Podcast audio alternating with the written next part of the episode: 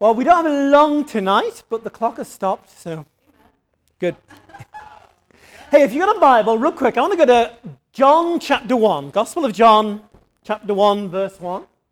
And um, I want to speak about our relationship with the Bible. Can we go there? Hmm. I w- I don't want to embarrass Joel, but uh, I was. Uh, that means I'm about to embarrass Joel. It's my new hobby. So we, we, were having a conversation with Joel the other day about finding a wife.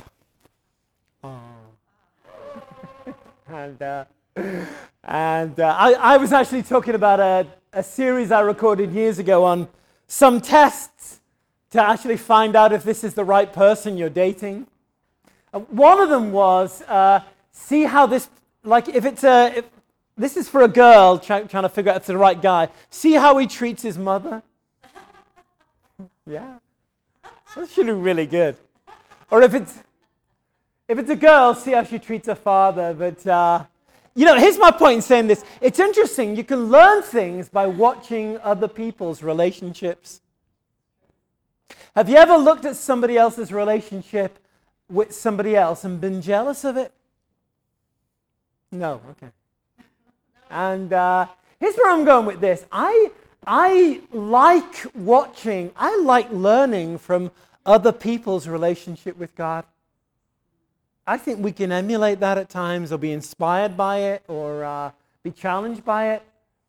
And uh, does that make sense? Have you ever looked at somebody else and thought they. I, I actually love watching people and saying, Lord, what are you to that person? What do they know about you that I don't know about you? What revelation have they got about you that I don't have? Does that make sense? And I think if we see somebody else walking in a revelation with God, we can have it. God wants us to be jealous. Not jealous like that, but like see something somebody else has with God and say, Lord, I want to know you like that too. And I, I actually like watching people's relationship with the Bible. It's really what I want to talk about briefly this evening. What's your relationship with the Bible? Have you ever thought about those two words together? Relationship and the Bible? Like, do we actually have a relationship? Could it be that it's God tonight wants you to start a new relationship with His Word? Come on, just pull them with me for a sec. What, what is the Word of God? Who or what is the Word of God? Any answers? Jesus? What else? Yeah, I mean, anyway, that's like what it does for us. But I, I mean, at a really basic level, when we say the Word of God, what do we, we mean Jesus, correct? Is the Bible the Word of God? Yeah. I mean, not every church would have. You'll get people who say, well, the Bible contains the Word of God. That, that's cute, but those people can never quite define which part is the Word of God and which part. That, that's like a get out that says anything I don't like, I'll just rip a chunk out of. But I, I would say the Bible is the Word of God, Jesus is the Word of God. I mean, at, at a practical level, every time God speaks, that's the Word of God. Agreed? If tonight God says boo, that was the Word of God. Anytime God like speaks, let's say a prophetic word that's true, a prophetic word, if, it's, if it was 100% God, that would be the word of God. It's not. And I, I believe God wants us to have a relationship with His Word that is, that is powerful, that is glorious, that is romantic, if I could say that way. Um, God, the only way we can actually really know God is through His Word. We can experience God, we can feel God, we can learn through the things we walk through. But if you, weigh, if you will, the baseline reality for knowing God is His Word. I, uh, when I was young, I read lots of books. Well, Smith Wigglesworth never wrote a book, but books about Smith Wigglesworth. Anybody ever read any biographies of him? He was an amazing guy. and one thing I really loved was his relationship with the Bible his relationship with the Word of God. And I remember as like a young man looking at that going, Lord, I want to I want to like treat your word like that guy does. Yeah. So Jesus is the Word, the Bible is the Word. I'd also suggest to you God's Word is a, is a living thing. It's a little bit hard for us to grasp in a way, but God's Word isn't just, we use words to convey information, sometimes clumsily. I am famous for saying to people, I refuse to have conversations by text message. It's about the worst thing you can do on planet Earth. And it's funny how people struggle with that. Like, but I know exactly what I mean when I write.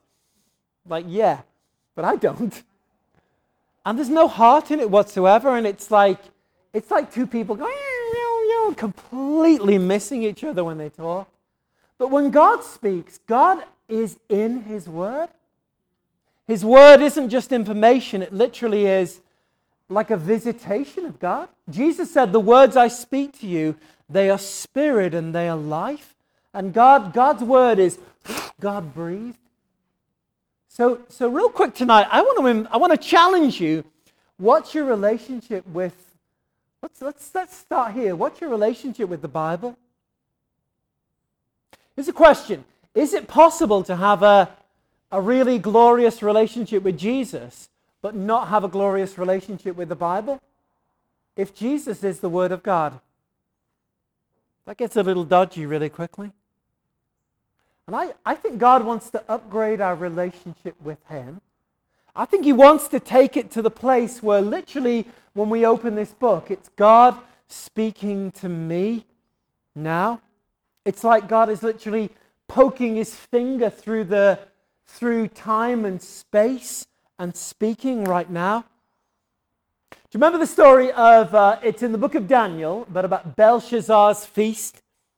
All these guys are having a feast, and they decide they're going to take some of the, um, the cups and the jewelry and the plates that were in the temple and bring them out, and they're going to kind of party with the things that belong to God.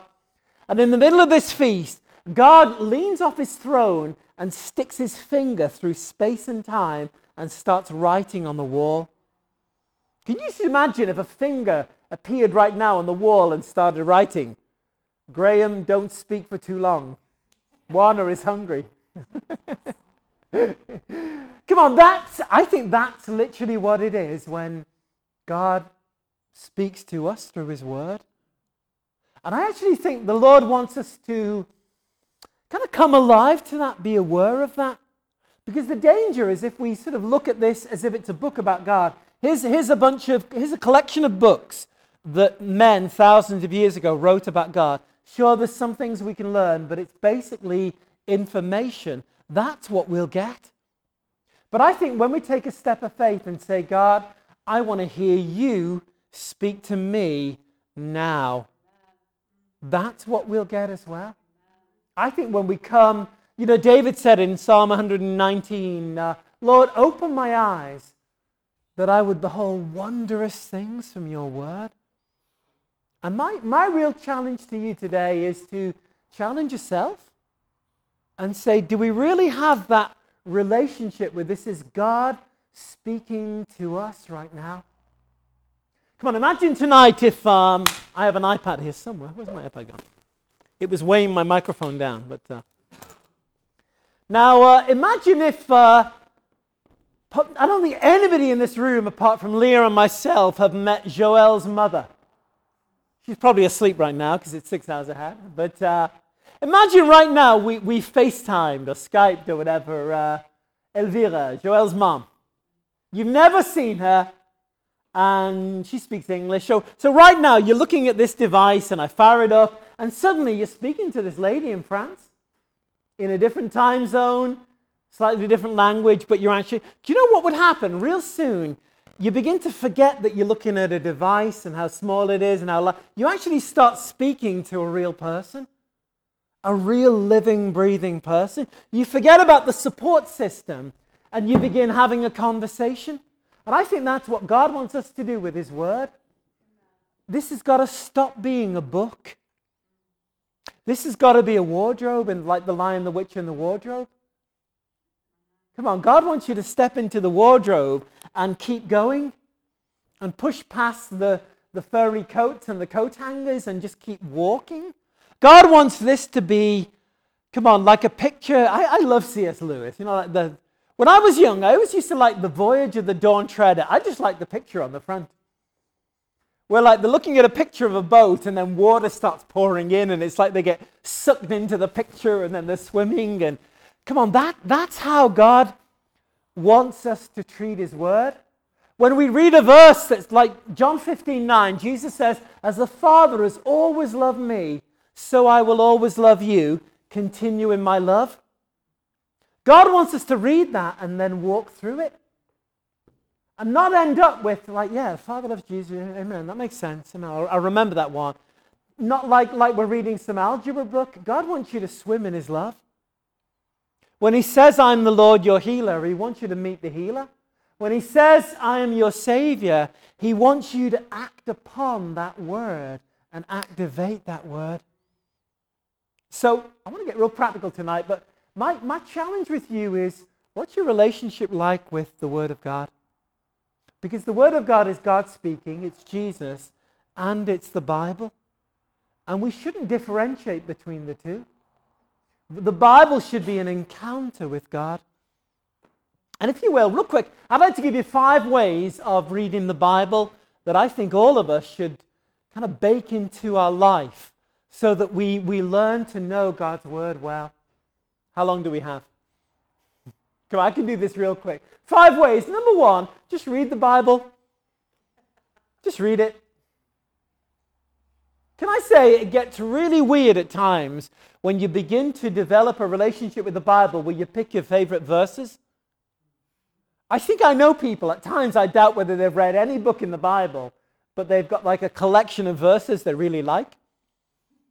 It's like they've got about 30 or 40 verses that they really like and they've corralled them together. And it's like you're reading First Graham or Second Leah or Third Joel or Fourth Warner or whatever. And uh, just read the Bible.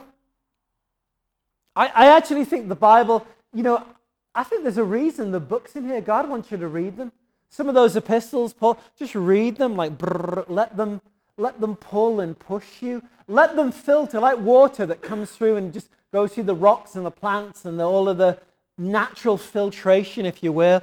I think Christians get weird when they don't let God's word just filter all of our thoughts out. Don't just read the verses you like, the verses how God loves you and you're his favorite. You are, but amen. Read the verses that make you go, ouch. Honestly, I hear some people's theology, and I wonder if they read the same New Testament I do. The Bible talks about knowing the goodness and the severity of God. And if all you ever do is talk about the goodness, you get a little bit weird. And if all you ever do is talk about the severity of God, you get a little bit weird. Jesus comes full of grace and truth. And we need both, don't we? Come on, you guys. So can I, I just encourage you read the Bible, just read it through, read, read the bits you don't understand. You know, one thing I learned years ago faith comes by hearing, hearing by the Word of God. Agreed? But faith doesn't just come from the verses about faith, faith comes from reading everything. Faith comes from reading the bits you don't understand.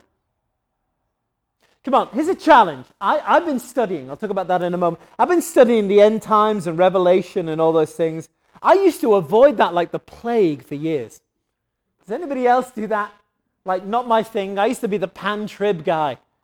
You know, it'll all pan out in the end. But terrible 70s joke. And um, I actually decided, it says at the beginning of, of Revelation that you'll be blessed if you read this book. I decided I was going to be blessed. It doesn't say you'll be blessed if you understand this book. it says you'll be blessed if you read it.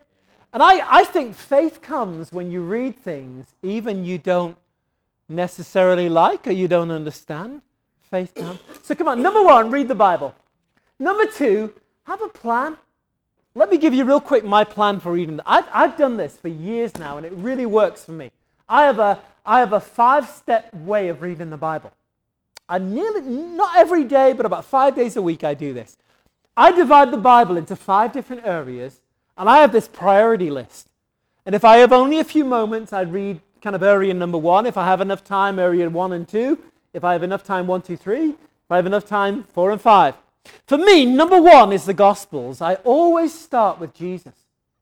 So every, every day, pretty much, except Sundays, I just, I'll be reading through the Gospels Matthew, Mark, Luke, and John, go back to the beginning. And I'm always cycling through the Gospels. I always want to put most attention on Jesus. When I've done that, number two, I just cycle through the epistles, all the way from Romans to Revelation. And when I reach the end of Revelation, I'll go back to Romans and just keep. And I, have got this like little cycle of the Gospels going on always. I've got the cycles. I'm reading Colossians right now, of where I'm reading through and, and I'm finding out who I am in Jesus. Number three, I'll just cycle through the, I call them the wisdom books. You know, Proverbs, Psalms, Ecclesiastes, those poetry, wisdom, because I'm, I'm meeting the heart of God. And I'll read through those and start again, go back to the beginning, read those. Number four, I'll read through the, I call them the history books, you know, Israel, the Genesis, Exodus, Leviticus, Pentateuch, First and Second Samuel, Kings, Chronicles, the history books. Lastly, I'll read through the prophets in the Old Testament. But I'll, I'll always be kind of cycling through those bits. Here's my point, guys have your own plan. Be strategic. Have your way of reading through the Bible. Key number three study the Bible. What do we do when we study? We study means we, we choose a word or a theme or an idea or a person or a concept, and we spend time seeing how all like, as it were, connecting the dots, seeing how all those things fit together. I've been studying the end times for about six months now. I feel like I'm only just beginning, if I'm honest. But I, I want to keep reading that. I want to read it like I've never read it before.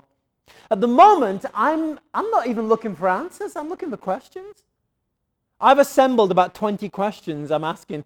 I like confusing my friends by asking them questions about, like, how do you see this? What do you think about that? Where does the Bible say this? Come on, have you ever heard about a seven year tribulation? Can anybody give me one verse that says that in the Bible? One? Half a verse I'll take. Does anybody know where it comes from? I'm sorry, I'm not, I'm not trying to get into that. My point is so often we've accepted things without even thinking about them. But here's my, my encouragement to you. Probably once, twice, three times a year, study something in the Bible. Ask God what you should really know, what you want to learn, and study. And then, you know, connect all the dots. Read some books that other good people have read about this. And give yourself permission to go and really, like, examine some things at depth. Come on, number four, nearly done, only five. Number four, give yourself permission. This is really great to read just one verse for months. There was a season in my life where I, it's like I felt I was dyslexic. Every time I opened the Bible, it's like God wouldn't let me read it. I would look at it and think, Am I reading this up? It just doesn't, doesn't make any sense to me. And there was like a few little verses that God would allow me to read. And I, I, think there are some seasons God wants to give you one verse or maybe two or three verses and have you reading them again and again and again and again and again. And at times we're like, God, I've, God, I've read this 10,000 times. And he's like, yeah, it's good, isn't it? Keep going. Keep pulling on it. Keep reading it. Keep exploring. Keep digging for the gold.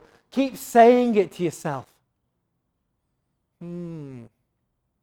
Let me ask you a question. I, I was thinking of this this morning. Has anybody here ever, other books you read when you were younger that you've come back later in life and read? Anybody here? I have. I love going back. I, there was a season in my life, and as a teenager, I read a bunch of books. And every decade, I go back and reread them now. It's scary how somebody breaks into my study and rewrites the books, how they add things that weren't there. Or I change, or I grow. And I, I think there are, the books haven't changed, I've changed. Well, the books haven't changed, but they spoke about something that I hadn't walked through, and it went woo over my head. And yet we come back and we read it again, and like, it, oh, yeah, right, that's what that guy was talking about. That's what that lady was talking about. We read with different eyes. So come on, I, I want to suggest give yourself permission at times to read verses again and again and again and again and again. Have verses that you own. One of my favorite verses is John 14, verse 20. It says, In that day you will know that I am in the Father, that you are in me, and that I am in you. I have never read that verse without going, Whoa, far out. Yeah? I've never read that verse without thinking I don't completely understand it. I've never read that verse without thinking God's pulling me in deeper into something. Come on. What, what, what are the verses God? Do you know, I think there are verses God gives us. They, they, they become like real estate. They're like we, they belong to us in a way. And I, I encourage you, have those verses. You just, sometimes you don't have to read every book of the Bible. Come and sit in them and read and read and read and read and read and read and read. Yeah? Come on, number five, really simple, but uh, this, is re- this really changed my life years ago when somebody said, I remember being in London years ago, late 80s, when this guy from Canada said this to me, and it really changed my life. Read the Bible out loud. The Bible is voice activated. I have a I have a an MP3 I once made. It's not very big, but it's of several different people reading the same Bible verse. It's amazing how you hear different things when different people read verses. Can I, can I suggest to you, I think your whole life with the Bible could be changed when you read it out loud. Come on, be honest. Have you ever read the Bible and you find yourself going like, I don't get any of this, is just like mm, double talk or... Try, try reading it. It was meant. Do you know songs weren't made to be read, they were made to be sung? There, there are some poetry that if you actually read it, you'll suddenly realize the rhythm and the cadence and the, the design, as it were, behind what was written. I think God's word, by and large, was meant to be read out loud. And I think when we read it out loud, something happens in us. Faith comes by literally by hearing. And there's something that happens when we speak God's word that it will come alive to us. Yeah. Hmm. Come on, nearly done here, but um, I encourage you get a Bible you can write all over. You can scribble and ask questions. If your Bible is so precious or holy you can't write in it, get another one. Circle it, write, ask questions, go hard, you know, underline things that God, make it yours. Yeah. I, I just encourage you as well, develop great habits. Get in a really nice place every day and read your Bible if, if possible. You don't have to, but if you can, do that. Create good, get a good cup of coffee. Do I get a witness? Oh, I mean, get, get Get in that place where you can be there with God. Get a journal, get a notepad and a pen. Come with expectation to God's word and be asking Him questions and meeting Him. Come and say, God, I want to hear from you today as I read your word, and I believe we will. Yeah, come on. So I, I want us to pray as we close today that, that prayer of David God, open my eyes that I may behold amazing things in your word. We've been speaking for a few weeks here about disciplines, and I think, come on, we're going to do worship next week, but I, I want to finish with that. One of the greatest daily disciplines, the things we can bake into our life, is fellowshipping with the living Word of God. So let's pray together. Lord, we just thank you. Lord, I thank you for the Word of God. Lord, I just thank you. I just want to honor you, Lord, for your for the Bible, for those who sacrificed that we would have the freedom to read this book. Thank you, Lord, for, for William Tyndales who were burned at the stake that we might have this book. Thank you for translators. Thank you for people who paid the price. And Lord, I, I pray that we'll begin or continue or deepen a relationship with your word that is transformational. Lord, I pray it wouldn't be dead literature, it wouldn't be information, it would be an invitation, it would be the wardrobe. Yeah? The place of encounter with you. Lord, I thank you that God who spoke in sundry and diverse times